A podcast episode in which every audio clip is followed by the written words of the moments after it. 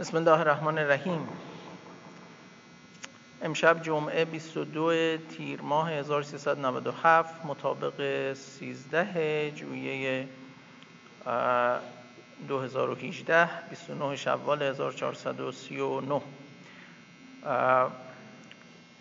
در در واقع در سلسله مباحث مرکز مطالعات اسلامی مفید هستیم. در خدمت آجای دکتر ادیب با تفسیر تنزیلی قرآن سوره حمد جلسه اول با یک سلواتی به استقبال بحث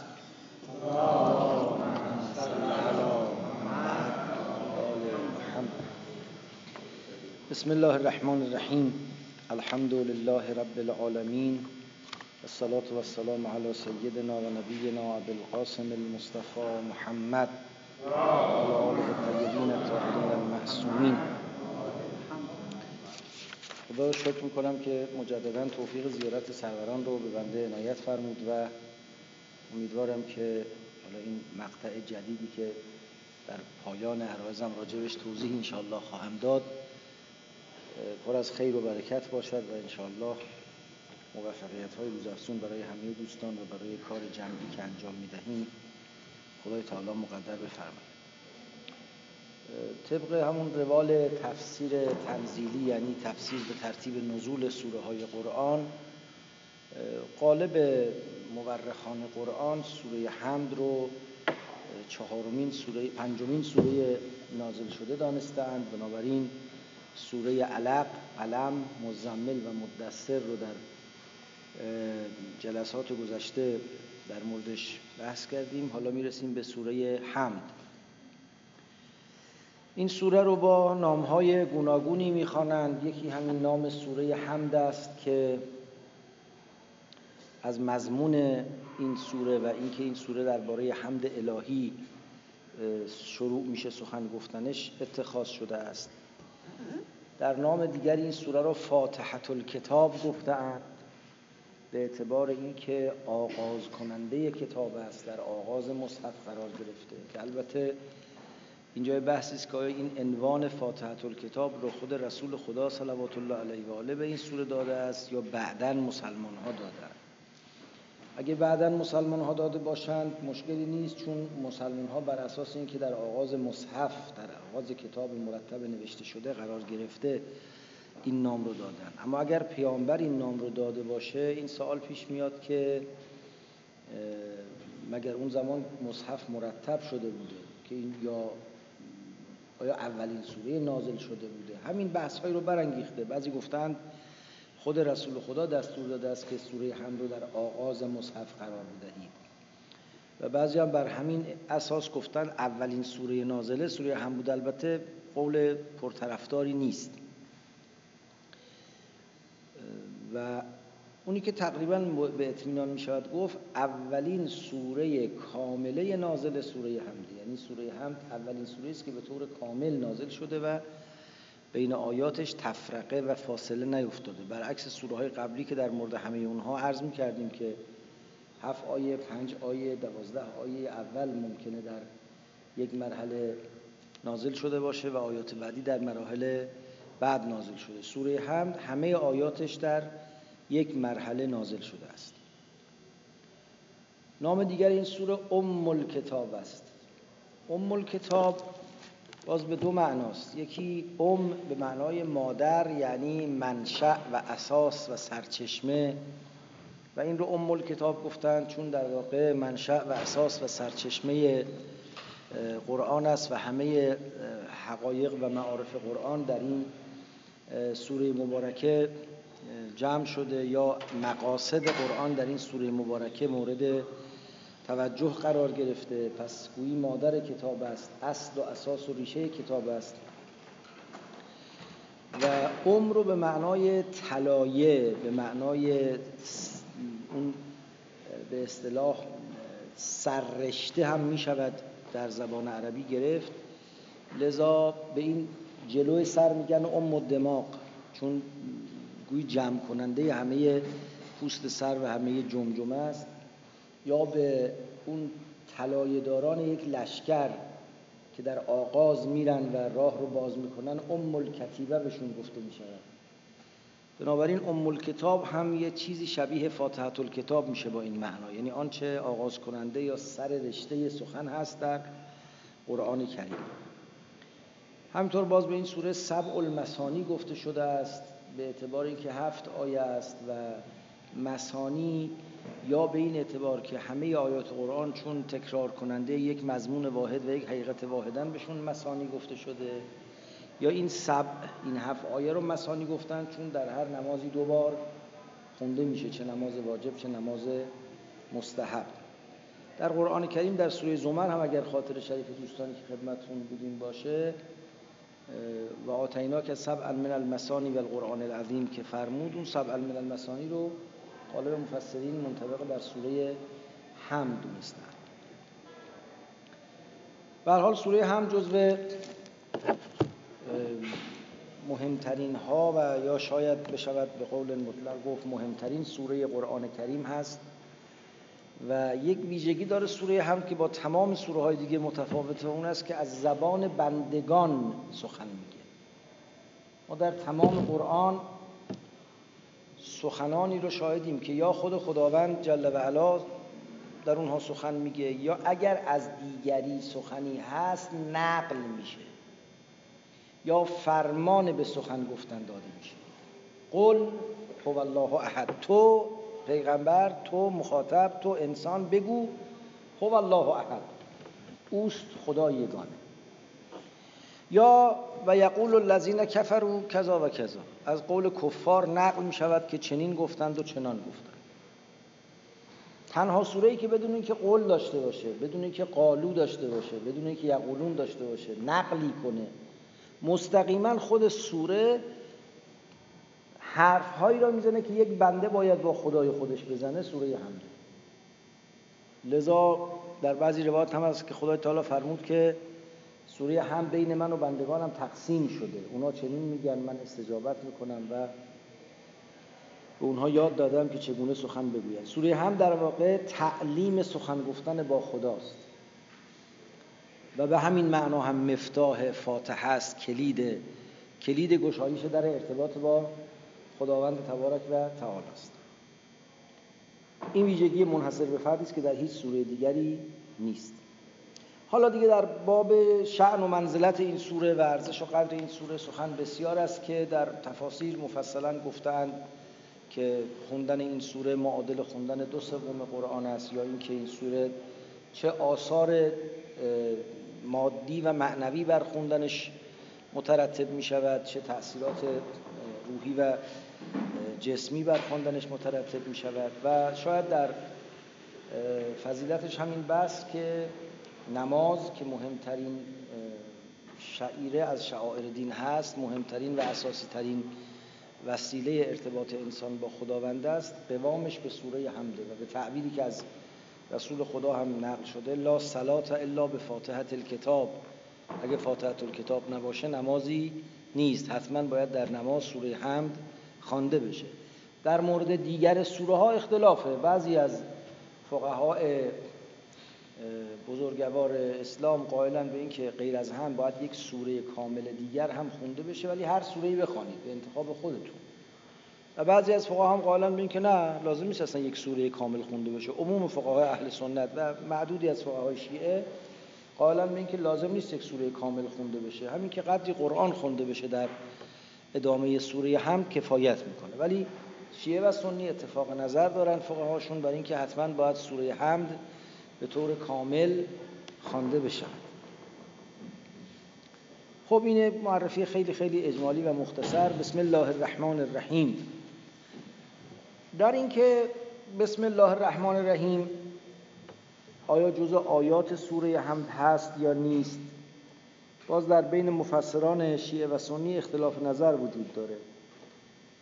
قالب یا قاطبه مفسران شیعه و روایات شیعه و فقهای شیعه قائلا به این که سوره بسم الله الرحمن الرحیم جز در سوره توبه یا سوره براعت که بدون بسم الله آغاز میشه در همه سوره های قرآن جزء اون سوره حساب میشه. پس بسم الله الرحمن الرحیم در واقع آیه است که 114 بار در قرآن تکرار شده. در آغاز هر سوره یک بار البته سوره براعت نداره اونو ولی عوضش سوره نم یه بار در وسطش. بسم الله الرحمن الرحیم داره در نقل نامه‌ای که سلیمان علیه السلام نوشته است. بنابراین این قول مشهور و اکثر فقهای شیعه و قرآن شناسان شیعه است که مفسران شیعه است که بسم الله آیه اول همه سوره های قرآن هست. در میان اهل سنت این اختلاف بیشتره. ادهی از اونها قائلن به این که نه بسم الله فقط آیه اول سوره حمده. در بقیه سوره ها تبرکن خوانده میشه. فقط سوره حمده که با بسم الله شروع میشه. حتی ادهی از اونها قائلن که بسم الله اصلا جز هیچ سوره نیست. و به یه معنی اصلا آیه از قرآن آیت قرآن نیست. یک جمله تبرکامیزی است که در آغاز هر سوره خونده میشه. یه مقدارم زمینه این اختلاف نظرها بحث های سیاسی است. بحث های سیاسی که از دوره عثمان و بعد معاویه در گرفت و حالا به درستی هم ما الان نمی‌تونیم علتش رو دقیق بیان کنیم چون طبیعتا حادثه‌ای که در سالهای دور اتفاق افتاده و ما هم شواهد زیادی براش نداریم. خیلی نمی‌تونیم دقیق بر برای سخن بگیم. ولی در واقع نوع انجام شعائر دینی و مناسک دینی یه فرصتی برای ابراز وجود بوده است. می‌دونید خیلی وقتا افرادی که به قدرت می‌رسن یا حالا حتی قدرت هم نمی‌رسن می‌خوان خودشون رو مطرح کنن با یه مخالفتی با یک تغییر رویه خودشون رو معرفی می‌کنن. یه جمله ضرب المثل معروف عربی است میگه خالف تعرف. مخالفت کن تا شناخته شوی. لذا اینکه سوره بسم الله الرحمن الرحیم رو به جای بلند خواندن که مرسوم بوده است گوی از زمان خلیفه سوم دستور داده شد که این رو آهسته بخوانید. و الان هم این اختلاف همچنان میان شیعه و سنی باقی است که اهل سنت بسم الله الرحمن الرحیم رو در آغاز سوره حمد فقط می‌خونن اونم آهسته در نماز می‌خونن. حتی در نمازهای جهریه یعنی نماز صبح و مغرب و عشاء. و شیعیان ضمن اینکه سوره بسم الله رو اول همه سوره ها می‌خونن حتی در نمازهای اخفاتیه یعنی نماز ظهر و عصر بسم الله رو بلند می‌خونن. لذا یه شعار شده دیگه. یعنی یک در واقع نمادی است برای یک نوع اختلاف نظر و اختلاف دیدگاه که شاید ارز هم که کردم ریشه اصلی اون هم یک بحث سیاسی بوده باشه. از حضرت باقر علیه السلام روایتی نقل شده که نسبت به این بیاعتنایی به بسم الله یا این قولی که بسم الله رو جزو قرآن نمی‌داند میگه فقط تبرکن خونده میشه اعتراض شد. اینو عرض کنم که گویا بعدا در دوره معاویه اینو که میگم مطمئن نیستم یعنی یادم میاد جایی خوندم ولی متاسفانه فرصت نکردم تحقیق کنم و بررسی کنم اطمینان حاصل کنم. گویا ایشون بعدا گفتن اصلا لازم نیست بسم الله خونده بشه. یعنی در دوره عثمان شروع شد به آهسته خواندن بسم الله ولی بعدا تو دوره معاویه اصلا نمیخوندن و شاید همین هم منشأ باز یک سری دعواها و اختلافات بوده است. از امام باقر روایت شده که فرمودن سرقو اکرم آیت فی کتاب الله. بسم الله الرحمن الرحیم. گرامی ترین و ارزشمندترین آیه کتاب خدا رو دزدیدند. بسم الله الرحمن الرحیم را. و ینبغی الاتیان بهی ان افتتاح کل امر عظیم او صغیر لیبارک فیه. و شایسته است برای آغاز هر کار مهمی یا کار بی اهمیتی حتی بزرگی یا کوچکی بسم الله الرحمن الرحیم گفته شود تا اون امر مبارک بشه برکت و لطف و عنایت الهی درش قرار بگیره. باز از حضرت صادق علیه السلام روایت شده است که مالهم قاتلهم الله عمدوا الى اعظم آیت فی کتاب الله فزعموا انها بدعت اذا ازروها چشونه؟ خدا مرگشون بده. رفتن به سراغ عظیمترین آیه در کتاب خدا و گفتن اگه کسی رو اظهار کنه بدعته. نباید اظهارش کنه باید آهسته بگه. این عکس العمل نیست به همون عرض می‌کنم رفتار به گمان غالب سیاسی که برای در واقع مهر و نشاندار کردن رفتار دینی در یه دوره انجام شده که به حال نشون میده بسم الله الرحمن الرحیم مسلما جزء سوره حمد هست و بنابر قول قاطع قرآن شناسان و فقهای شیعه همه سوره های دیگر هم هست. جز سوره براعت و از اون طرف سوره نمل هم دو تا بسم الله داره. یکی اولش مثل همه سوره ها و یکم در میانه در صدر نامه سلیمان علیه السلام. خب بسم الله الرحمن الرحیم. قبلا درباره معنا و محتوای اون به اجمال در آغاز هم سوره زمر نکاتی عرض کردم هم در آغاز سوره اقرع ولی خب حالا چون آغاز سوره حمد هست و دیگه قولی که جملگی برانن این است که بسم الله آغاز سوره حمده مجددا یه چند کلمه راجع بسم الله الرحمن الرحیم عرض می‌کنیم و بعد بریم به سراغ بقیه آیات. این سنت آغاز کردن کار یا کلام با نام کسی یه سنت قدیمی و ریشه داره در بشر هست که گاهی وقتها برای بزرگ داشته کسی گاهی وقتها برای یادآوری و توجه دادن به خود و گاهی وقتا هم برای تبرک بخشیدن نام کسی رو در آغاز یک سخن، یک نامه، یک کتاب مطرح می‌کنیم. به انهای گوناگون. مثلا شما نکنید بعضی اول کتابشون رو تقدیم می‌کنن. برای فلانی تقدیم به فلانی. این در واقع یه نوع شروع کردن کتاب نامه است با نام کسی برای بزرگ داشته بود یا در ممالکی که شاه داره و نمی‌دونم قدر قدرت داره و علا حضرت داره به نام نامی علا حضرت سخنها شروع میشه کارها شروع میشه. به نام شهیدان خونین کفن به نام قهرمانان وطن به نام سعادت ملت ایران. اینا همه تعابیری است که نشان دهنده اینه که این تعبیر نام بردن و با نام کسی یا چیزی یا کسانی آغاز کردن یه سنتی است در همه عرض می‌کنم که فرهنگ ها وجود داره لاقل در هم در زبان فارسی ریشه طولانی داره هم در زبان عربی ریشه طولانی داره و به نظر میاد در فرهنگ های دیگر هم اینجور هست. یک نام رو عرض می‌کنم که به عنوان یاد بزرگ داشته صاحب نام. مثل وقتی میگیم که به نام شهیدان خونین کفن.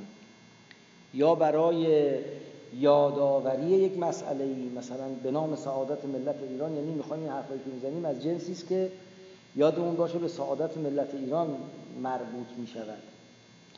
یا برای تبرک و تیمون اون جایی که یک نام مقدسی رو در آغاز کلام میاریم مثل همینجا که بسم الله الرحمن الرحیم میگیم. این آغاز کردن با نام رو آنچه قرآن به ما یاد داده و تثبیت کرده در 114 سوره و بعد سنت اسلامی به شدت این رو بست داده و تعمیق کرده و در واقع یه فرهنگ رایجی شده میان مسلمانان اینه که اون جمله ای که آغاز همه کارهای ماست همه گفتارهای ماست بسم الله الرحمن الرحیم هست. شما در دیوان شعرا نگاه کنید معمولا با نام خدا آغاز می‌کنن. در احکام پادشاهان حتی با نام خدا آغاز می‌کنن. وقتی سنت اسلامی این جمله آغازین خیلی وقتها هم این جمله بسم الله الرحمن الرحیم هست از رسول خدا هم روایت شده است که فرمودند کل امر زیبال لم یبدع فیه بسم الله بسم الله الرحمن الرحیم یا بسم الله فهو ابتر یا به نقلی فهو اجزم. هر امر قابل توجهی که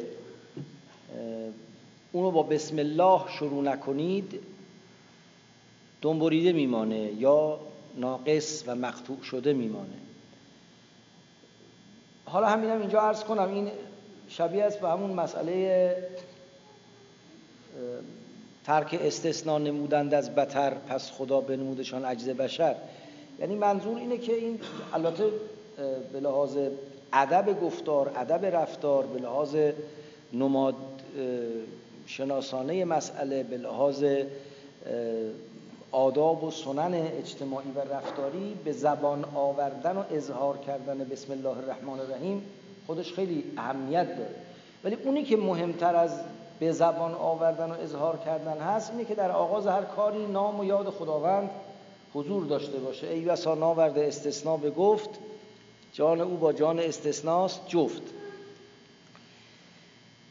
بنابراین بسم الله الرحمن الرحیم در واقع نقطه آغازی میشه برای هر فعلی و حرکتی و کاری.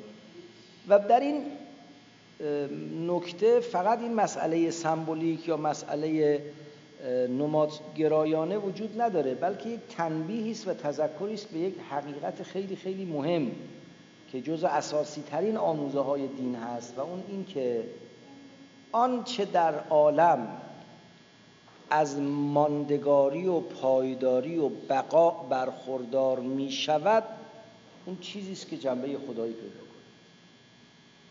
قرآن میفرماید کل شیء کن الا وجهه. همه چیز هلاک میشه. الا وجهه مگر وجه خداوند. وجه رب وجه رب. وجه رب نه یعنی صورت رب قیافه رب این که معنی نداره. یعنی هر چه که جنبه ربوبی پیدا کنه هر چه رنگ خدایی بپذیره. هر چه رنگ خدایی بگیره باقی میمونه. هر چه رنگ خدایی نگیره محکوم به فناست. این یه نگاهی است که اگه این نگاه رو ما بفهمیم اصل پیام انبیا رو فهمیدیم. خیلی نگاه مهمیه. که هر چه رو می‌خوایم باقی بماند باید خداییش کنیم. لذا به یه معنا توی حالا مشهور نقلی که البته نمی‌دونم این نقل سندی هم داره نداره ولی مشهور شده که همه قرآن جمع شده است در فاتحه الکتاب و همه فاتحه الکتاب جمع شده است در بسم الله الرحمن الرحیم و همه بسم الله الرحمن الرحیم جمع شده است در خود بسم الله. اگه این نقل درست باشه این حرف مشهور درست باشه شاید توجیه همین باشه که اصلا همین که با اسم خدا به اسم الله شروع می‌کنیم توجه به اینه که آنچه در دنیا ماندگاره آنچه در دنیا رشد می‌کنه کمال پیدا می‌کنه ابدیت پیدا می‌کنه توفیق پیدا می‌کنه وجه ربه. هر چیزی که جنبه خدایی پیدا کنه.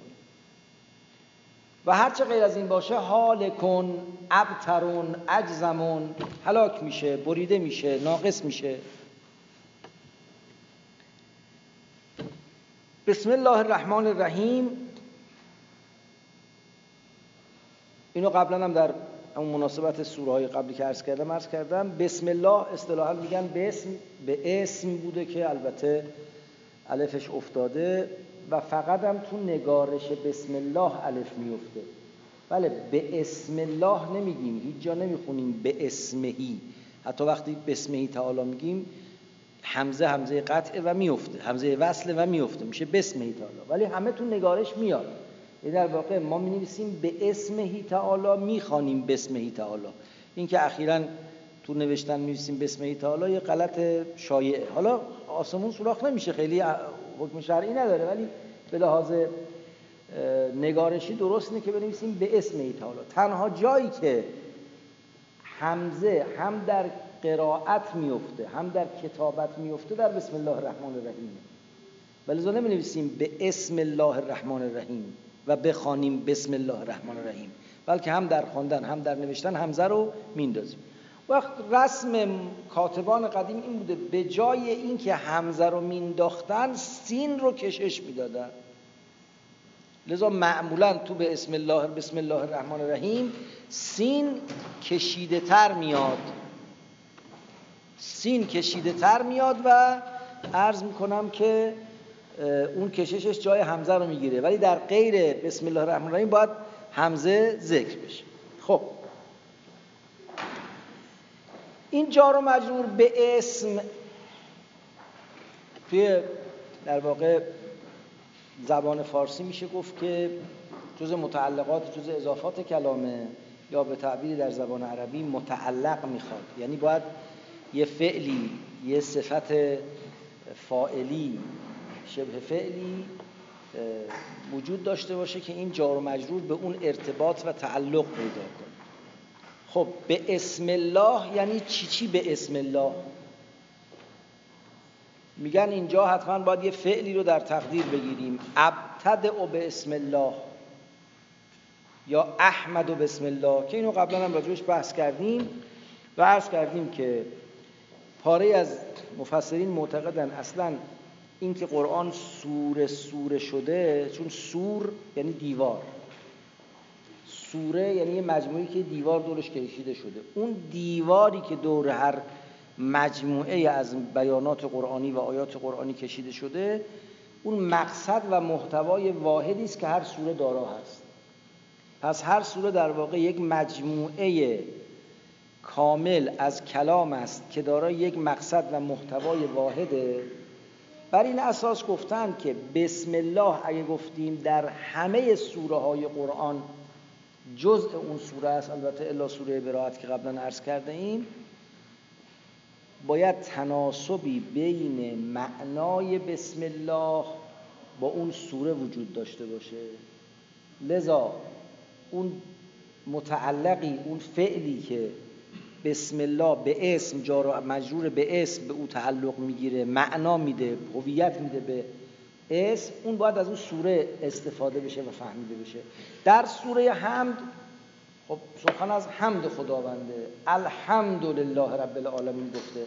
لذا گفتن احمد و بسم الله. به نام خدا می ستایم حمد می‌کنم بعضی هم گفتن نه مضمون ابتد و بسم الله. با نام خدا آغاز می‌کنم که نه فقط در قرآن ما حتی تو هم تو رسم هست در فرهنگ های مختلف که با نام بزرگان آغاز می‌کنن در واقع اون به نام اون جایی که میگن با نام تو آغاز می‌کنیم با نام خدا آغاز می‌کنیم که آغاز می‌کنیم میشه گفتن.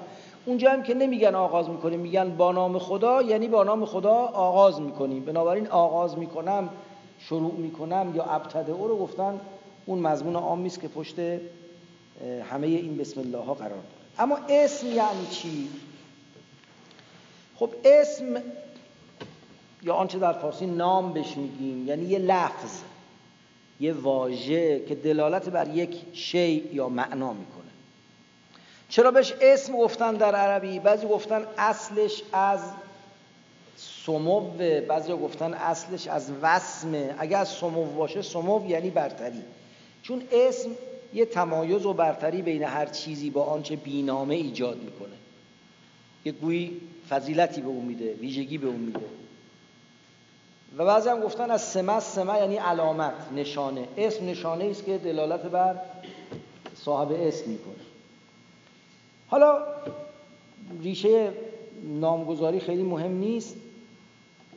اگه منظورمون از اسم این واژه‌ای باشد که در مقابل یک چیزی قرار میدیم به این وسیله میگیم ساعت به این وسیله میگیم کتاب به این وسیله میگیم کاغذ به این شی میگیم کاغذ این یه نامه طبیعتا. و نام خب باید دلالت بر یه واقعیتی ورای خودش بکنه از اون حکایت کنه که اون اصطلاحا بهش میگیم مسما.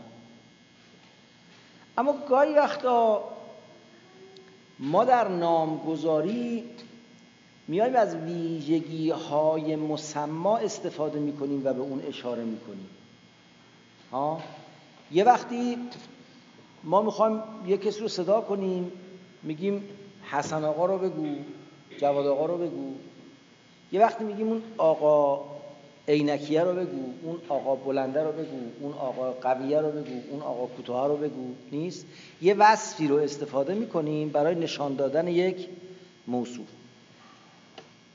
این اختلاف تعبیر منشأ بسیاری از بحث ها و گفتگوهای کلامی و فلسفی و بعدم عرفانی شده که اسم غیر مسماست یا عین مسماست. کلی سر این بحث و جدل و گفتگو صورت گرفته که نسبت اسم و مسما چیه. خب اگر مرادمون از اسم واژه است که خب معلوم غیر مسماست. کلمه ساعت غیر از این شیعی است که در دست راست منه. ربطی به هم ندارن. کلمه پرویز غیر از اون آقایی است که مسمای به این نامه.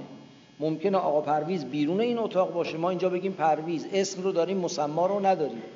ممکنه آقا پرویز در جمع باشه کسی اسمش رو به زبان نیاره مسما رو داریم اسم رو نداریم. دو تا چیزانی که معلومه دو تا چیزان. یکیش از جنس الفاظ و گفتار یکیش از جنس واقعیت. در واقع دعوا برمیگرده به اون جایی که ما نامی را به خدای تبارک و تعالی نسبت میدیم که بر اساس وصف او به اون نسبت میدیم. مثلا میگیم عالم رحمان رحیم. این واژه که اسم معلوم غیر مسماست شکی توش نیست. اما ما وقتی میگیم عالم یعنی یه موجودی که دارای علمه وقتی میگیم رحمان یعنی یه موجودی که دارای رحمته. وقتی میگیم قادر یعنی یه موجودی که دارای قدرته. وقت منشأ بحث این میشه که آیا یک چیز دارای قدرت؟ دو چیز در عالم داریم یک ذات و یک قدرت. در واقع یه بحث کلامی آمده ورود پیدا کرده توی عرصه ادبی و اینا رو با هم خلط کرده. ببینید ما اگر به یه انسان میگیم عالم چون می‌تونیم فرض کنیم یا تجربه کنیم نه فقط فرض کنیم که این انسان قبلا عالم نبود. بعد تحصیل کرد و عالم شد کسب اطلاع کرد و عالم شد. بعدم خدای نگرده آلزایمر گرفت و دوباره از عالم بودن منسلخ شد جدا شد. پس می‌فهمیم وصف عالم بودن یه چیزه. ذات این آقای زیدی که بهش گفتیم عالم یه چیز دیگه است. یه دوگانگی بین این وصف و ذات درک سالی که در واقع منشأ این اختلاف و بحث ها شده اینه که آیا وقتی میگیم خدا عالمه اونجا هم یه دوگانگی در عالم واقع وجود داره. یه موجودی است که متصف می شود به صفت علم. سر این خیلی بحث و دعوا کردن. ریشه بحث و دعوا هم اینه که خلط کردن بین مقام واقع و مقام لفظ. و این دوتا رو نباید با هم خلط کنیم. بله واژه عالم اگه میگیم خدا عالم است واژه عالم غیر واژه خداست. اصلا واژه عالم یه صوت یه لفظ کما که واژه خدا هم یه صوت لفظه. واقعیت هیچ کدوم اینا نیستن. نه هر دو تا واژن برای حکایت کردن از واقعیت. اما در عالم واقع یه ذاتی داریم مثل ذات زید که قبلا عالم نبود بعدا عالم شد. آخر کارم آلزایمر گرفت همه چیز از یادش رفت. یه ذاتی داریم به نام ذات الهی که بعد یه وصفی هم داریم به نام وصف علم. اینا دو واقعیت هم که با هم همراه شدن. حالا ولو که بگیم از ازل تا ابدا با هم همراه هم ولی دو واقعیت هم. این نکته است که در واقع اونایی که میگن اسم عین مسماس می‌خوان این رو توضیح بدن که نه ما با دو واقعیت در عالم هستی مواجه نیستیم که یکی خدا باشه یکی علم خدا. یکی خدا باشه یکی قدرت خدا. یکی خدا باشه یکی رحمت خدا و امثال اونها. بلکه یک حقیقت واحده اون حقیقت واحد همه زیبایی ها و کمالات و خیرات درش هست. من انسان به یه اعتبار بهش میگم عالم به یه اعتبار بهش میگم قادر. از یه منظر نگاش می‌کنم از اون جهت که همه چیز پیش او آشکار بهش میگم عالم. از اون منظر نگاه می‌کنم که همه چیز در اختیار اوست بهش میگم قادر. از اون منظر نگاه می‌کنم که همه چی از اون سرچشمه می‌گیره بهش میگم رحمان و امثال اینا. حالا این بحث یک به اصطلاح تفصیل فلسفی و کلامی داره که بعد به مناسبت انشاءالله بهش خواهیم پرداخت. فقط خواستم اینجا اشاره کرده باشم. اگر جزئیاتی باز لازم بود در سال دوستان مطرح میشه من توضیح عرض خواهم خب. به اسم الله بسم الله. الله چیه اینجا؟ الله هم جز از همون اسمایی است که یه وصفی را تموم شد چقدر چقدر با عجله تموم شد؟ از بسم الله هنوز بیرون نرفت. الله هم جز به اون در واقع اسماء خداونده که یه وصفی را ازش استفاده کردیم برای معرفی یک ذات. الله اصلش الاله بوده. در تداول کلام اون حمزه از وسط افتاده الاله شده الله. اله خودش دو احتمال در موردش میدن. یکی از ریشه اله یعله یعنی پرستیدن. و یکی از ریشه وله یعله یعنی حیران شدن به اصطلاح سرگردان شدن. بعضی گفتن اله که در واقع صفت مشبهی است که به معنای مفعول به کار میره اله یعنی معلوه یعنی آنچه پرستیده می شود بعضی گفتن که نه اله یعنی آنچه موجودات دیگه در برابر او متحیر میشن با حیرت و اعجاب و شگفتی در برابر او قرار می‌گیرن.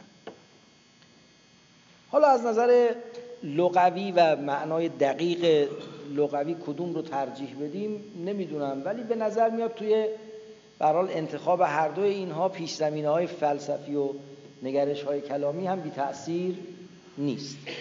به حال الله یعنی الاله این علم الفلام اصطلاحا عهده یعنی مشخص کننده یک اله خاص اون اله مشخص اون معبود مشخص. خب در عالمی که گمان بسیاری از مردم این بود که معبودهای متعددی وجود دارند موجودات متعددی وجود دارند که شایسته عبودیت و پرستشند در میان همه اینها یک موجود اون معلوه خاص اون معبود خاص بود. اونی که به حسابش با همه فرق می‌کنه. فکر کنم قبلا هم عرض کردم شاعر جاهلی میگه و به لات و العزا و من دان دینها و بالله ان الله منهن اکبرو قسم به لات و قسم به عزا و قسم به هر کس که متدین به لات و عزاست و قسم به الله که الله از همه اونها بزرگتره. در دوره جاهلی الله رو واژه الله رو میشناختند. قائل بودن که خالق همه عالم الله مبدع همه عالم الله اما معتقد بودن که غیر از الله موجودات دیگری هم که به درد پرستش بخوره در عالم هست. حالا اینا مثلا شفعاء ما پیش الله هند زل او هستند. نمی‌دونم عرض می‌کنم مظاهر او هستند. یا کمککاران و معاونان و دستندرکاران تدبیر عالم به اراده او هستند یه همچین نگاهی وجود داشت. لذا وقتی میگن الله یعنی اون معبود خاص اون معبود ویژه. پس باز الله مثل العالم مثل الحکیم از یه وصفی اسمی درست کرده. منتها در خصوص واژه الله اصطلاحا میگن این علم بالغلبه است. علم بالغلبه یعنی چی؟ یه وقتی شما یک لفظی را قرارداد می‌کنید برای یک مسمایی که فقط در اون مسما به کار بره این اصطلاحا بهش میگن لفظ علم که ازش معنای عام فهمیده میشه معنای خاص فهمیده میشه. جناب سعدی یک کتابی می نویسه اسمشو می‌ذاره گلستان. خداوند به شما فرزندی میده اسمشو می‌ذارید علی. این لفظ علی و لفظ گلستان علمه. یعنی یه اسم خاصی است که نشان دهنده یک مسمای خاص. اما گاهی وقتا نه. نامگذاری وضعی مشخصی در یه نقطه آغازین صورت نگرفته بلکه در اثر کاربرد و در اثر غلبه یافتن لفظ یه واژه‌ای شده اسم یک موجودی شده اسم یک شیعی اسم یک مسمایی. این اصطلاحا بهش میگن علم بالغلبه لذا به اون معنایی که قرارداد اسم میشه خدا اسم نداره. به اون معنایی که اسم منو گذاشتن مسعود اسم تو رو گذاشتن علی اسم رو گذاشتن جواد به این معنا کسی رو خدا اسم نذاشته. الله اگر اسم خداست به این معنا اسم خداست که اونقدر این وصف و ویژگی رو در مقام کاربرد به کار بردن که دیگه کسی از الله جز خداوند تبارک و تعالی نمی‌فهمه. علم شده برای خداوند. و الا از این علم بالغلبه بودنش که بگذاریم الله هم مثل العالم الحکیم الرحیم وصفی است که اشاره می‌کنه به یه ذات که ما درباره اون ذات و ویژگی های اون ذات چیز زیادی نمی‌دونیم. ما هرچی می‌دونیم صفاتی از اون ذات رو می‌شناسیم که بر اساس اونها اونو نامگذاری می‌کنیم. و اون صفات رو هم به قدر و اندازه درک بشری خودمون می‌شناسیم. هر کس از افق فهم و دید خودش خدای تبارک و تعالی رو می‌شناسه و نه بیشتر. فکر کنم وقت اون تموم شده بله؟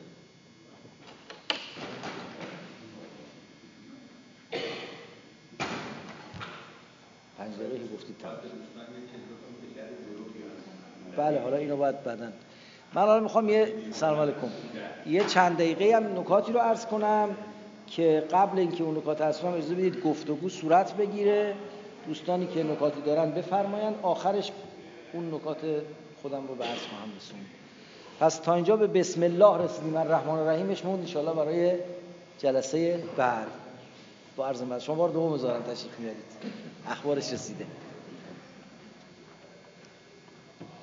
بفرمایید.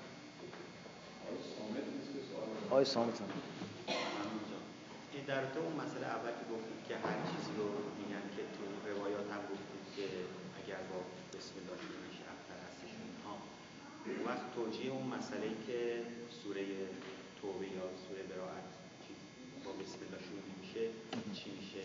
بعد سوال دومی هستش که بر اساس اون چند تا اعتقادی گفتیم که یکی از اعتقاد این که بسم الله الرحمن الرحیم جزء سور جزء آیه ها نیست. آیا علتش این نمی‌تونه باشه که اولا همونطور که خودتون گفتید بسم الله چیزی بوده که قبل از اسلام استفاده می شده مثل حتی بعد از اسلام هم توی قراردادی که محمد با کفار و سخت و اولش با بسم الله شروع شده و اینکه به خاطر اینکه به غیر از سوره حمد و سوره کوچیک دیگه بقیه سوره ها در یک زمان نازل نشده و اگر قرار بوده که هر کدوم از اینا جداگونه با بسم الله شروع بشه وقت بسم الله وسط سوره ها هم باید آورده بشه. اینها دلیل نمیشه که در اونها محکمتر هستش.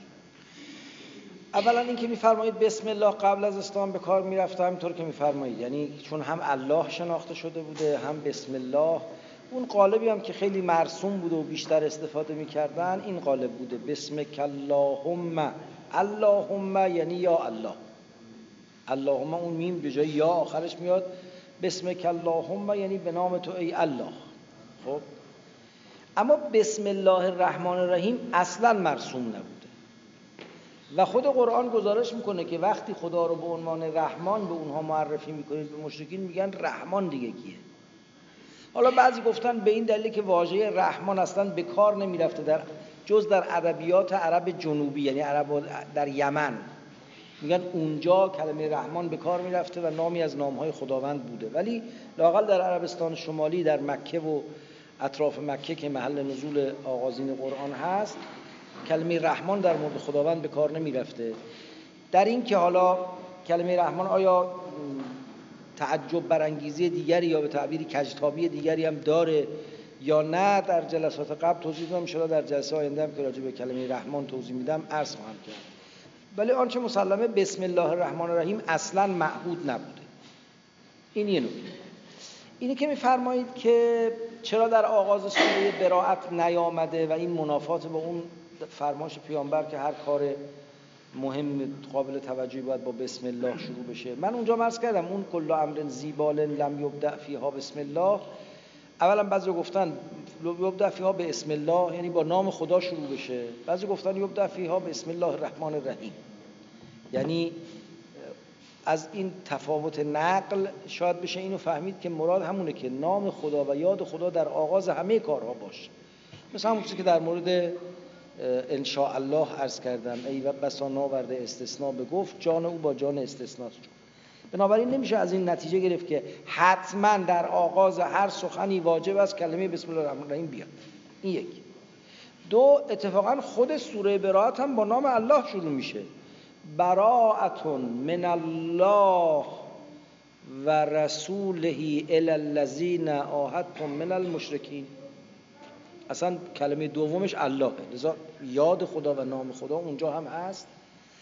توضیح این که چرا بسم الله نداره رو این گفتند که چون سوره براعت در واقع سوره جداسازی و فاصله گذاری و اتمام حجت با مشرکان هست و بسم الله الرحمن الرحیم آیه است که از رحمت و شفقت و محبت سخن میگه. تو اون سوره که خلاصه می‌خواد خط و نشان بکشه بسم الله الرحمن الرحیم در آغاز نیامد اما اینکه میفرمایید که در غیر از بعضی سوره های کوچک که یک جا نازل شده بسیاری از سوره قرآن پاره پاره نازل شده درسته. اتفاقا روایت زیادی هم از طرق شیعه هم از طرق اهل سنت نقل شده که اصحاب می‌گفتن ما از روی آمدن بسم الله میفهمیدیم یه سوره جدید داره شروع میشه. یعنی که نشانه های سوره جدید این بود که دوباره بسم الله می آمد پس بسم الله اتفاقا این دلالت بر این داره که بسم الله جز هر سوره هست و تبرکن نمی آمده اگه تبرکن بود باید لابلا هم می آمد وقتی اول یه سوره بسم الله میاد ولی وسط و آخرش نمیاد معلوم میشه نه یا آیه است که در نظم و ترتیب خودش باید بیاد. و جالب اینه که مفسران اهل سنت و شیعه به این حدیث تمسک کردند. بعضیا برای اثبات این که بسم الله جز هر سوره ای هست. حتی بعضی گفتن خود پیامبرم از آمدن بسم الله میفهمیده سوره جدید. شروع شده. آقای بفرمایید.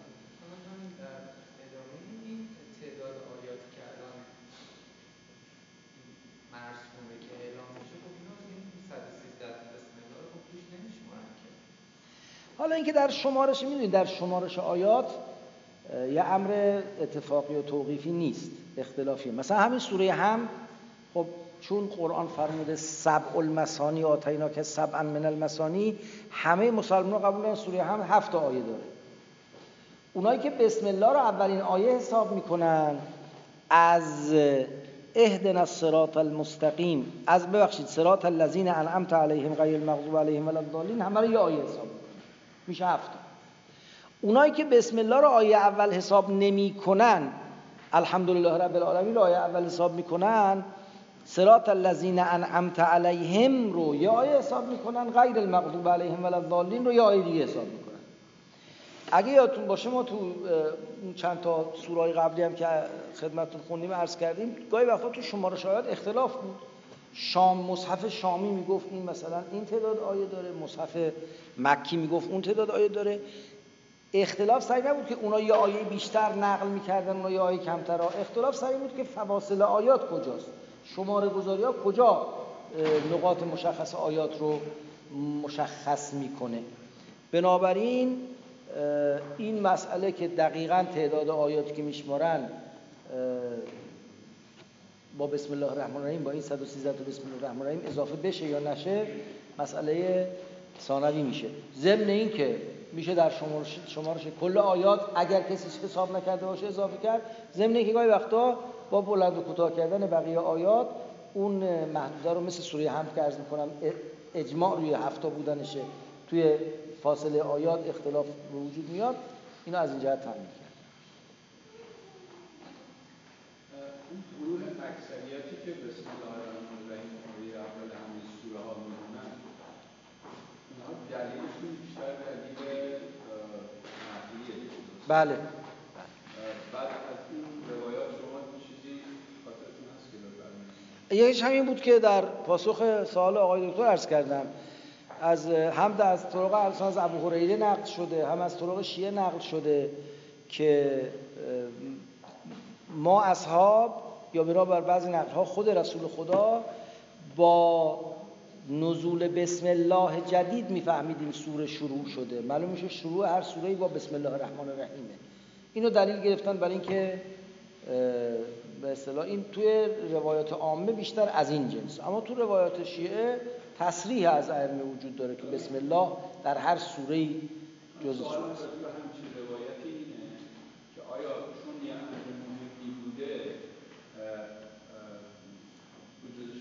همین همین موجه ببخشید فرماشون رو قطع می‌کنم. این که قطع می‌کنم برای که صدای شما اینجا نمی‌رسه. من با بازگویی آنچه شما می‌خواید بگید و حدس می‌زنم می‌خوام به ظرف هم برسه.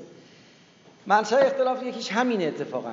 از کردم در میان شیعه چون روایاتی که تصریح می‌کنه که بسم الله در هر سوره جزی از آن سوره از زیاد داریم لذا تو شیعه اختلاف نظر چندان وجود نداره. اما در میان اهل سنت بعضیا گفتند این که ما آغاز هر سوره ای را با نزول بسم الله میفهمیدیم معناش این است که بسم الله جزء آغازین هر سوره است.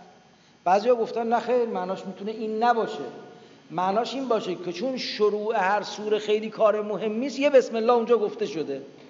اما لزوما جز آغازین هر سوره نیست. لذا در تفسیر این نقل اختلاف نظر هم به وجود آمده. به همین دلیل در میان اهل سنت تشتت اقوال و اختلاف نظر درباره اینکه آیا بسم الله در همه سوره ها هست جز, جز اون سوره است. یا فقط آیه اول سوره حمده اختلاف نظر بیشتره.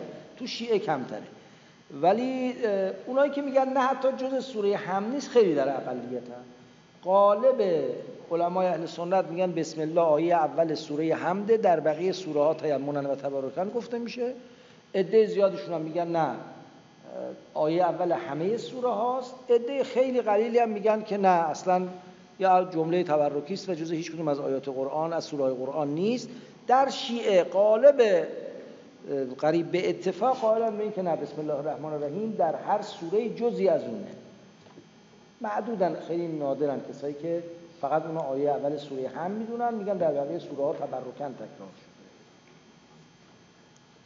بفرمایید. چیزی که فرمودید که روایت هستش از خود امامان و که با شروع بسم الله متوجه شدن که سوره جدید اومده این از امامان نیست این از اصحاب در نقل شده. بله. حالا شاید سندیت داره بر اساس چیز کردن. من این سوال برای پیش مگه تمام مثلا سوره بقره یا سوره بزرگ از اول تا آخر تموم شده رو پشت سر هم مگه اومده؟ آها اینم سوال خوبیه. ببینید اینجور بوده که معمولا یه سوره شروع می شده و تا حال هوای اون سوره بوده در چند نوبت آیات اون سوره نازل می شد به جز مواردی مثل همین سوره هم که یک جا همه سوره می آمده یا سوره خیلی کوتاه مثل کوسر مثل توحید که یک جا نازل می شده سوره که نوعا بلندتر بودن اینجور نبوده که یه آیش اول هجرت بیاد یه آیش آخر هجرت. اما یه موارد استثنایی پیش می آمده که بعد اینکه یک سوره تمام می شده بعد مدتی یه آیاتی مربوط به اون سوره نازل می شده پیغمبر دستور می داده این آیات رو ببرید تو فلان سوره قرار بدید. اینا موارد استثنائیه اونی که غلبه داره اینه که یک سوره وقتی شروع میشه ممکنه یک جا نازل نشه. ولی تو نوبت بعد ادامه آیات همون سوره میاد تا وقتی که اون سوره تمام بشه. غلبه با این وضعه. اما استثناءاتی هم وجود داره که اونجا رو خود پیغمبر خدا بنابر آنچه نقل شده دستور داده که اینو اجعلوه فی صورت البقره اجعلوه فی صورت الانعام و امثال این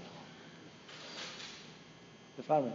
شما میفرمایید پس تمام سوره قرآن میشه تو تاریخچه صدر اسلام بله یعنی اول جنگ بعد صحبت کرده باشن بعد احد صحبت کرد. تو سوره مدنی. بله بله. ببینید این چینشی که الان ما تو مصحف داریم که از سوره فاتحه شروع میشه به سوره ناس ختم میشه این چینش چینشی است که بعدا در دوره خلیفه سوم وقتی شورای درست شد برای تدوین قرآن این چینش رو انجام داد. بعضی معتقدن که اشاراتی از پیغمبر یا تصریحاتی از رسول خدا صلوات الله علیه و رسیده بوده برای اینکه اینجوری بچینید. بعضی هم میگن نه هیچ اشاره و تصریح از پیامبر نبوده سلیقه اون شورا بوده اینجوری چیدن. کما اینکه نقل های متعددی داریم بر اینکه اصحابی غیر از این پنج شش نفری که این شورا رو تشکیل دادن و در واقع شورای تدوین قرآن بودن اصحابی برای خودشون نسخی از قرآن با ترتیب های دیگه داشتن. میگن مصحف امیرالمومنین ترتیبش ترتیب دیگری است. ابن مسعود ها کذا کی بالاخره ترتیبای مختلفی رو ذکر کرد. ابی ابن کعب ها کذا و اینا. به ما الان نمی‌تونیم به زرس قاطع بگیم ترتیب نزول قطعا چگونه بوده. ولی گمان غالب اینه احتمال قوی تر اینه که این ترتیب موجود ترتیبی نیست که حتما پیغمبر خدا دستور داده باشه. خب؟ اما آنچه مسلم و یقینی است اینه که ترتیب نزول این ترتیب نیست. این دیگه مسلمه. یعنی مسلما سوره بقره تو مدینه نازل شده. مسلما سوره هایی که آخر قرآنه بسیارشون تو مکه نازل شده. اینو شیعه و سنی و همه قبول دارن. ترتیب نزول مسلما غیر از این ترتیبه. منتها اینکه آیا پیغمبر این ترتیب رو معین کرده یا نه این هم یه احتمالی است که گفتم مورد اختلاف. اما ترتیب نزول دقیقا همطور که شما میفرمایید متناسب و متناظر با اتفاقاتی است که افتاده. حالا بعضیا از روی تاریخ ترتیب نزول رو در میارن بعضیا برعکس از روی ترتیب نزول تاریخ رو می‌خوان در بیارن. واقعش اینه که تو هیچ کدوم اینا ما اطلاعات قطعی صد درصد نداریم. من در آغاز این بحثی که در واقع قرآن رو به ترتیب نزول قرار شده توضیح بدیم خدمت دوستان عرض کردم در باب اینکه ترتیب نزول چگونه بوده اختلاف نظر بسیاره راه های کشفش هم مختلفه. بعضی ها نقل رو معیار قرار دادن بعضی آمدن از روش های دیگه استفاده کردن. مثلا مرحوم مهندس بازرگان آمده بر اساس یک معیارهایی که کم کم خودش استخراج کرده و طول آیات و بلندی و کوتاهی و قدر متوسط و در واقع معیارهای کاملا ریاضی رو تو آیات به کار برده ایشون میگه که باید علل قاعده آیات به تدریج طولانی تر و مفصل تر و سقیل تر شده باشه. لذا با این معیار خودش یه ترتیب نزولی رو حدس زده. تو کتاب سیر تحول در قرآن بنیاد شده داشته. بعدا هم برای اساس تفسیر همگام با قرآن رو پا به پای وحی رو پا به پای وحی رو بر این اساس که حالا یه بخشی ازشون چاپ هم شده. خب یه حدس. کسان دیگه نقلی کار کردن رفتن تو تاریخ گشتن. منقولات رو در این باب دستبندی کردن و یه قول در واقع مشهوری پیدا شده که همون موقع عرض کردم مثلا هم مرحوم آیت الله معرفت کم و بیش همین رو میگه هم دانشگاه الازهر این ترتیب رو پذیرفته هم دیگرانی. خلاصه یه قول تقریبا مشهوری وجود داره در ترتیب نزول که ما هم همون ترتیب نزول رو پیگیری می‌کنیم. قسم از عباس هم نمی‌خوریم که حتما این درست باشه. ولی ما همون قول مشهور و معروف رو پیگیری می‌کنیم و بر اون اساس سوره هم میشه سوره پنجم. حالا اگه این ترتیب نزول رو بشه یه مقدار ازش مطمئن شد بر اساس اینم می‌شود حد زد که اتفاقات تاریخی به چه شکلی بوده. کما اینکه اگه کسی از نقطه دقیق یک اتفاق تاریخی خبر داشته باشه خود اونم در تشخیص اینکه این آیه کی نازل شده می‌تونه موثر باشه. ولی واقعش داده های ما اونقدر انبوه و فراوان و سامان یافته نیست که بتونیم تناظر یک به یک برقرار کنیم بین نقاط تاریخی و آیات قرآن. اما بالاخره از هر طرف اطلاعاتی کمک می‌کنه به اینکه بین اینا تناظر برقرار کنیم. اون جایی که تناظر تاریخیش رو کشف می‌کنیم و می‌فهمیم البته همطور که شما میفرمایید کاملا تناسب بین مضمون آیات و اتفاقی که افتاده رو میشه دید. به نحو آشکار. بفرمایید.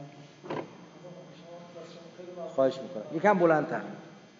سوالی که داشتم در مورد بسم الله اگر جز آیات باشه یا پراگراف متعارف باشه چه تفاوتی در معنی مفهوم می‌ذاره؟ و چه تأثیری در برداشت ما از زبان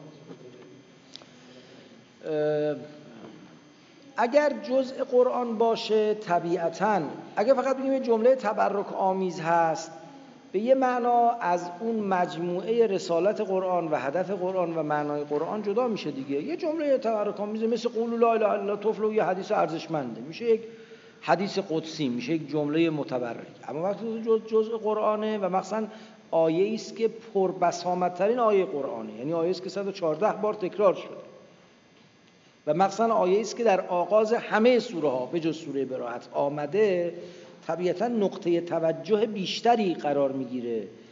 بعد مخصوصا اگه این قولی رو کالا پاره از مفسرین دارن که بسم الله هر سوره رو متناسب و متناظر با اون سوره معنا کنیم حتی در تفسیر اون هم می‌تونه اختلاف فهم پدید بیاره.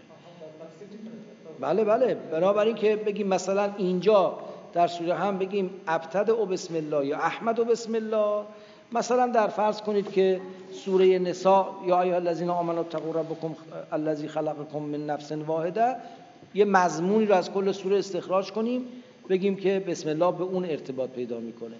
یه تفاوت های تفسیری ایجاد میشه. منتها مهمتر از تفاوت تفسیری تفاوت های شاید فقهیشه. لذا بعضی از فقها میگن که اگر شما به نیت یه سوره در نماز بسم الله گفتید بعد پشیمون شدید خواستید یه سوره دیگه بخونید بعد بسم الله رو تکرار کنید. چون بسم الله اون سوره بوده خوندید این سوره رو باید از بسم الله شروع کنید ما تو نماز بجز سوره توحید و سوره کافرون می‌تونیم اگه یه سوره رو شروع کردیم تا به وسطش نرسیدیم رها کنیم بریم سراغ یه سوره دیگه. سوره حمد خوندم. بسم الله الرحمن الرحیم. و حالا یا پشیمون میشم یا یادم میره یا تصمیم می‌گیرم انا انزلنا بخونم. نمی‌تونم بگم خب بسم الله که گفتیم. انا انزلنا فی لیله القدر نه باید برگردم از اول. بسم الله الرحمن الرحیم. انا انزلنا فی لیله القدر البته این احکام فقهی است که متفرع بر همین در واقع مباحث و برداشت ها هم هست. در تفسیر این که آیه ای از قرآن باشه یا فقط تبرک آمیز باشه خیلی تفاوت ایجاد می‌کنه. اما اینکه آیا آیه تک تک سوره ها هست یا نیست شاید تفاوت های جزئی تری ایجاد فرمایید. شما فرمودین که وقتی آیات نازل می شده بعد پشت هم می اومدیم گفتن که بریم دنباله فلان سوره بذاریم اگر اسم سوره ها مشخص شده بود بعضی از سوره ها اسمشون مشخص شده. و قالب سوره ها در زمان خود پیامبر اسمشون مشخص شده و یا شاید هم همه سوره ها. الان به شک افتادم. گمانم این است که همه سوره ها رو اسمش خود پیامبر مشخص کرده بوده. اما ضمن اینکه گاهی وقتا هم اینجوری بوده که پیامبر میفرموده این آیات رو بذارید بین فلان آیه و بهمان آیه. لذا اینطوری مشخص می شده که کجا باید قرار بدن. ولی بله اسم سوره هم الان تردید کردم ولی تا جایی که یادم میاد اسم سوره هم در زمان خود پیامبر مشخص شده. این اسمایی است که بعدا مسلمان به سوره ها داده باشه.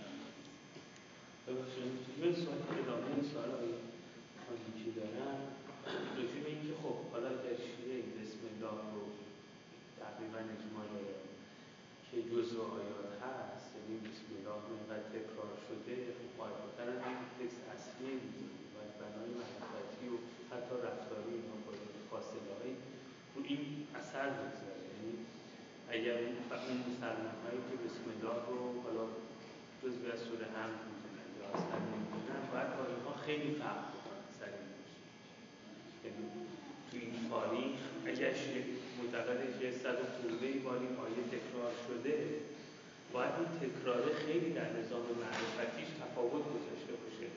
اگه نظام معرفتی مبتنی بر این تکسته آیا همچین چیزی رو می‌تونیم دنبال بکنیم؟ لاقل من سراغ ندارم تفاوت جدی در این زمینه وجود داشته باشه. یعنی نمی‌تونم بگم که در میان شیعه آغاز کردن یا ابتنای تمام معارف به بسم الله الرحمن الرحیم در میان شیعه به ما و شیعه. کار ندارم به دیدگاه کلامی و عرفانی و فلسفی و اینا. متفاوت با اهل سنت هست. ابتناع به بسم الله در عمل و تبرک به بسم الله که یه عمل رایجی بین همه مسلمان ها خیلی شیعه و سنی بر نمیداره. و به لحاظ معرفتی هم در شیعه به ما و شیعه شاید تفاوتی ایجاد نکرد. اما این که میفرمایید که باید خیلی تفاوت زیادی ایجاد کنه هم یه من توش تردید دارم. یعنی اگه اینو اصلا آیه قرآن ندانیم بگی به جمله تبرک آمیزه شاید تفاوت بیشتر باشه کما که عرض کردم. اما اگه بگیم بالاخره آیه قرآنه اهل سنت میگن آغاز کل قرآن با بسم الله با سوره حمده و بعد با بسم الله. ما میگیم نه این بسم الله که در آغاز همه سوره ها آمده جزئی از اونه. تفاوت تو معنا توی در واقع بیشتر معنا و بیش از معنا در احکام فقهی نمود پیدا می‌کنه. ولی اهل سنت هم بالاخره تو قرآنشون تو مصحفشون که همین مصحف خود ما هم هست 114 بار بسم الله رو تکرار کردن. بار معتقد بشیم گفته. یه بار گفته. چرا باید القاعده تأکید بیشتری رو ایجاب کنه؟ ولی اگر بگیم که نه همون یه آیه هم که جزء بسم الله بوده پیغمبر فرموده اینو اول هر سوره بیارید. بازم اون تأکیده کمابیش پیدا میشه. در واقع اختلاف فقط تو این میشه که یکی هم اختلاف برمیگرده که نگاه ما مثلا به قرآن و به سوره های قرآن چیه؟ آیا ما سوره ها رو دارای یک هویت و شخصیت واحدی می‌دونیم؟ یه پاره هایی از کلام می‌دونیم که باری به هر جهت اینا منسجم شدن ارتباط با هم پیدا کردن یا معتقدیم اجزا اونا به شدت با هم مرتبطن هم معنان. خب این خیلی یعنی لوازمش اونقدر زیاده که از یک گفتمان عمومی بیرونش میاره تبدیلش می‌کنه به یک موضوع اهل مدرسه و موضوع آکادمیک که آیا بسم الله در کجا چگونه فهمیده بشه لذا توقع این که یه تأثیر معتنابهی در فرهنگ عمومی شیعه یا فرهنگ عمومی غیر شیعه داشته باشه به نظرم نباید داشته باشه. بفرمایید.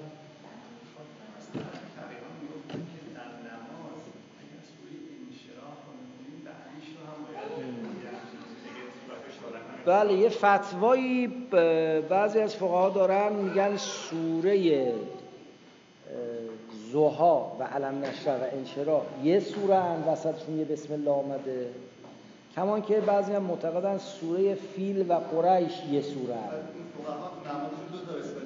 ها اینجا کار مشکل میشه. چون از طرفی اونایی که اینا رو یه سوره می‌دونن خب علاقاده باید اگه می‌خوان سوره کامل بخونن هر دو رو بخونن. از طرفی قران در سوره نباید اتفاق بیفته. یعنی ما تو نماز واجب نباید دو تا سوره بخوانیم بعد از هم فقط باید یک سوره بخوانیم. تو نماز مستحبی اشکالی نداره. اما تو نماز واجب بعد از هم حد اکثر یک سوره باید بخونیم. خود این مسئله باز یه اختلاف دیگه چیز که آیا سوره کامل باید بخونیم یا نه؟ همه شاید یعنی قالب فقهای اهل سنت میگن نه سوره کامل لازم نیست. قالب فقهای شیعه میگن سوره کامل لازمه. اونم خیلیشون بر اساس احتیاط واجب میگن. بعضی هم نه فتوا دارن در فقهای موجود مثلا آیت الله شبیه زنجانی میگن سوره کامل لازم نیست. خب؟ همین که قدر قرآن خوانده بشه کافیه. حالا این اطراف رو به هم بچسبانیم. ای کسی میگه که سوره کامل لازم نیست می‌تونه سوره وضوها رو بخونه. اگر کامله که کامله اگر هم نیست که نیست مهم نیست. اگه کسی میگه سوره کامل لازمه ولی تردید داری در اینکه زها و علم نشه یه سوره یا نه اصلا اونا رو تو نماز نباید اگر کسی هم میگه قران جایز نیست که غالبا هم میگن قران جایز نیست پس و باز میگه اینا دوتاش یه سوره است نباید اونا رو اما اگه قبول نداره این اختلافیه دیگه یه بحثی است در واقع. یه احتیاطیش اینه که نخونه احمد فرید طرق اینه که این چهار تا سوره رو تو نماز واجب نخونه تو نماز مستحب. بله بفرمایید.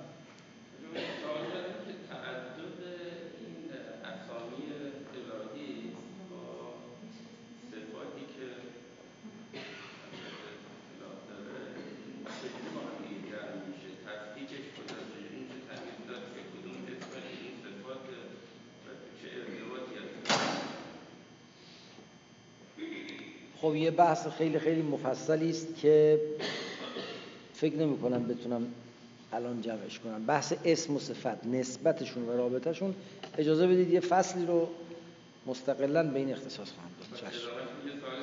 بفرمایید سوال دیگه چون این خیلی مفصل میشه بحث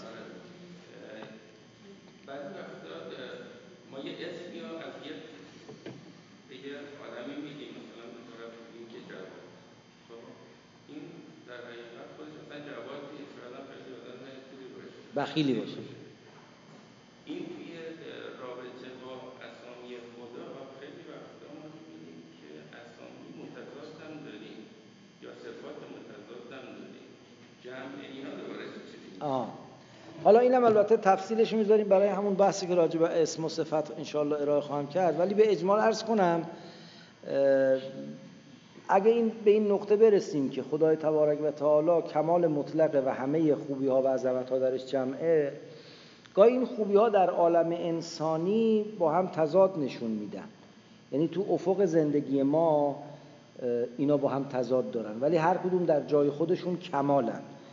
شما اگه یادتون باشه دعای افتتاح که ماه گذشته انشالله میخوندیم هممون اونجا یه بیانی اول دعای افتتاح یه قدری مسئله روشن می‌کنه. میفرماید که اللهم انی افتته الثناء بحمدک و انت المسدد للصواب بندک و ایقن تو انک انت ارحم الراحمین فی موضع العفو و الرحمه و اشد المعاقبین فی موضع النکال و النقمه و اعظم المتجبرین فی موضع الکبریاء و العظمه یعنی اقتضای ربوبیت خداوند یه جایی اینه که رحمت ببرزه یه جایی که انتقام کنه. همون طبیبی که پماد می‌زنه داغم می‌کنه. همون طبیبی که شربت شیرین میده قرص تلخم میده. اگه اینجوری به قصه نگاه کنیم اون تعارض برخواسته میشه. تا تفصیلش اجازه بدید بماند برای وقتی که من بحث اسم و صفت رو توضیح بدم. اونجا انشالله دقیق تر عرض خواهم کرد بفرمایید.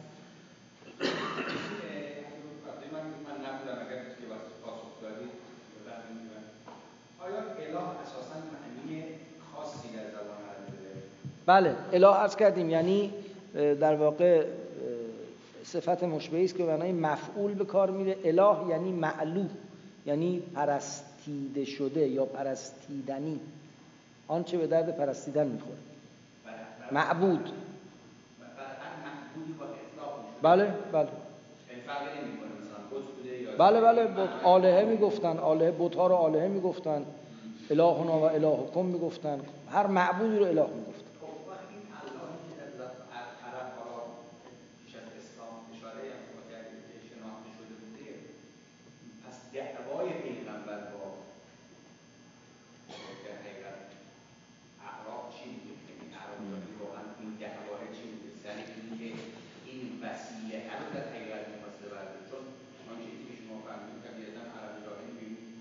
بله بله. خود قرآن تصریح می‌کنه که عرب جاهلی به خالق بودن الله معترفه و ان سألتهم من خلق السماوات والارض و یقولون الله. قل فعنا تؤفکون. اگه خالق الله پس شما چرا بیراه میرید؟ ببینید دعوا یکی بر سر توحید و شرک بوده. عرب جاهلی قبول داشته که الله خالق و کل شیء هست. خب؟ خالق, آ... خالق کل شی نه مبدع آفرینشه. قرآن بیش از این می‌خواد بگه می‌خواد بگه الله خالق و کل شی. فقط این نیست که خدا سررشته آغاز بوده باشه بقیه رو بعدا دیگران درست کرده باشه. این یک. پس توحید در خالقیت خداست. و یکی هم بحث ربوبیته که اگر خداوند خالق عالمه رب او هم خداونده. و نمی شود شما عالمی را که خالقش خدای احد و واحده براش ارباب متعدد و متفرق در نظر بگیرید. بقیه دعوا همه اجزای همینه. یعنی همه دین اینه که تو بپذیر خداوند مبدع هستی است و نگهدار و پرورش دهنده هستی است بقیهش دیگه فروع همینه. اخلاق درست باشه به آخرت ایمان داشته باشی رفتار درست بکنی همه اینا لوازم این نگاه. و اون لوازمش که اتفاقا در سر درست می‌کنه دیگه. ما هم تو طول تاریخ غالبا تو مقام بحث و درس و بحث از مسائل اصلی خیلی مشکلی نداریم. تو لوازمشه که نوعا با مشکل مواجه میشیم و به نتیجه نمی‌رسیم دیگه.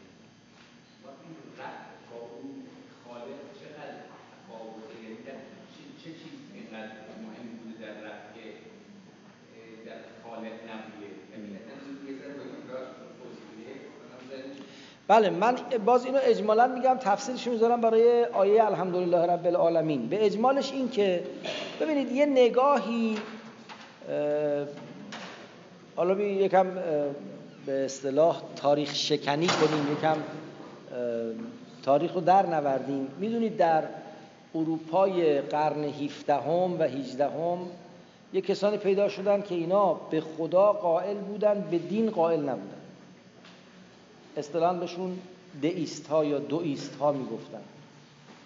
اینا به خدا قائل بودن ولی به دین قائل نبودن. چجور می‌گفتن بله ما قبول داریم که این آفرینش با این عظمت و بزرگی و پیچیدگی از یک مبدعی آغاز میشه. خدای آفریننده این آفرینش هست. اینو قبول داریم.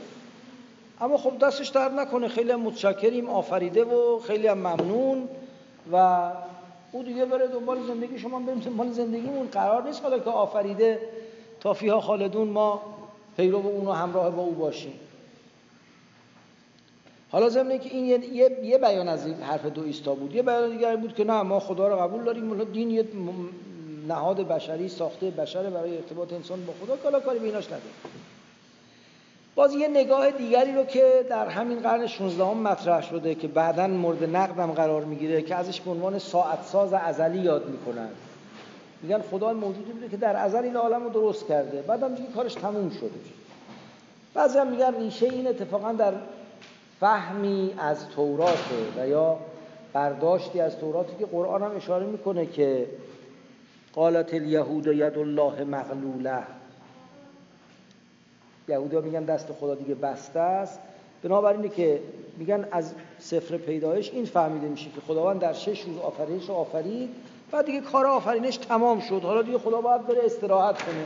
روز هفتم رو استراحت کرد پس شما هم اینجوری رفتار کنید. این نگاه میگه که با اتمام پروژه آفرینش و خلقت دیگه آفرینش مثل یک ماشین خودکار داره کار خودش رو ادامه میده و خدا نقشی درش نداره.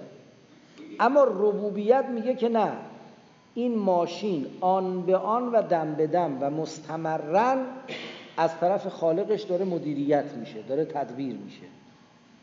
بنابراین حضور او رو در همه حوادث باید دید نقش او رو در همه حوادث باید به رسمیت شناخت ارتباط با او باید برقرار کرد و خیلی تبعات و فروعی که به دنبالش میاد انشاءالله اینا تو الحمدلله رب العالمین بیشتر توضیح خب من یه چند تا جمله قبل از این که نمی‌دونم وقت داریم تا از آن دیگه؟ ده دقیقه وقت داریم. آره لطف کنید اینو جمع کنید. اللهم صل علی محمد.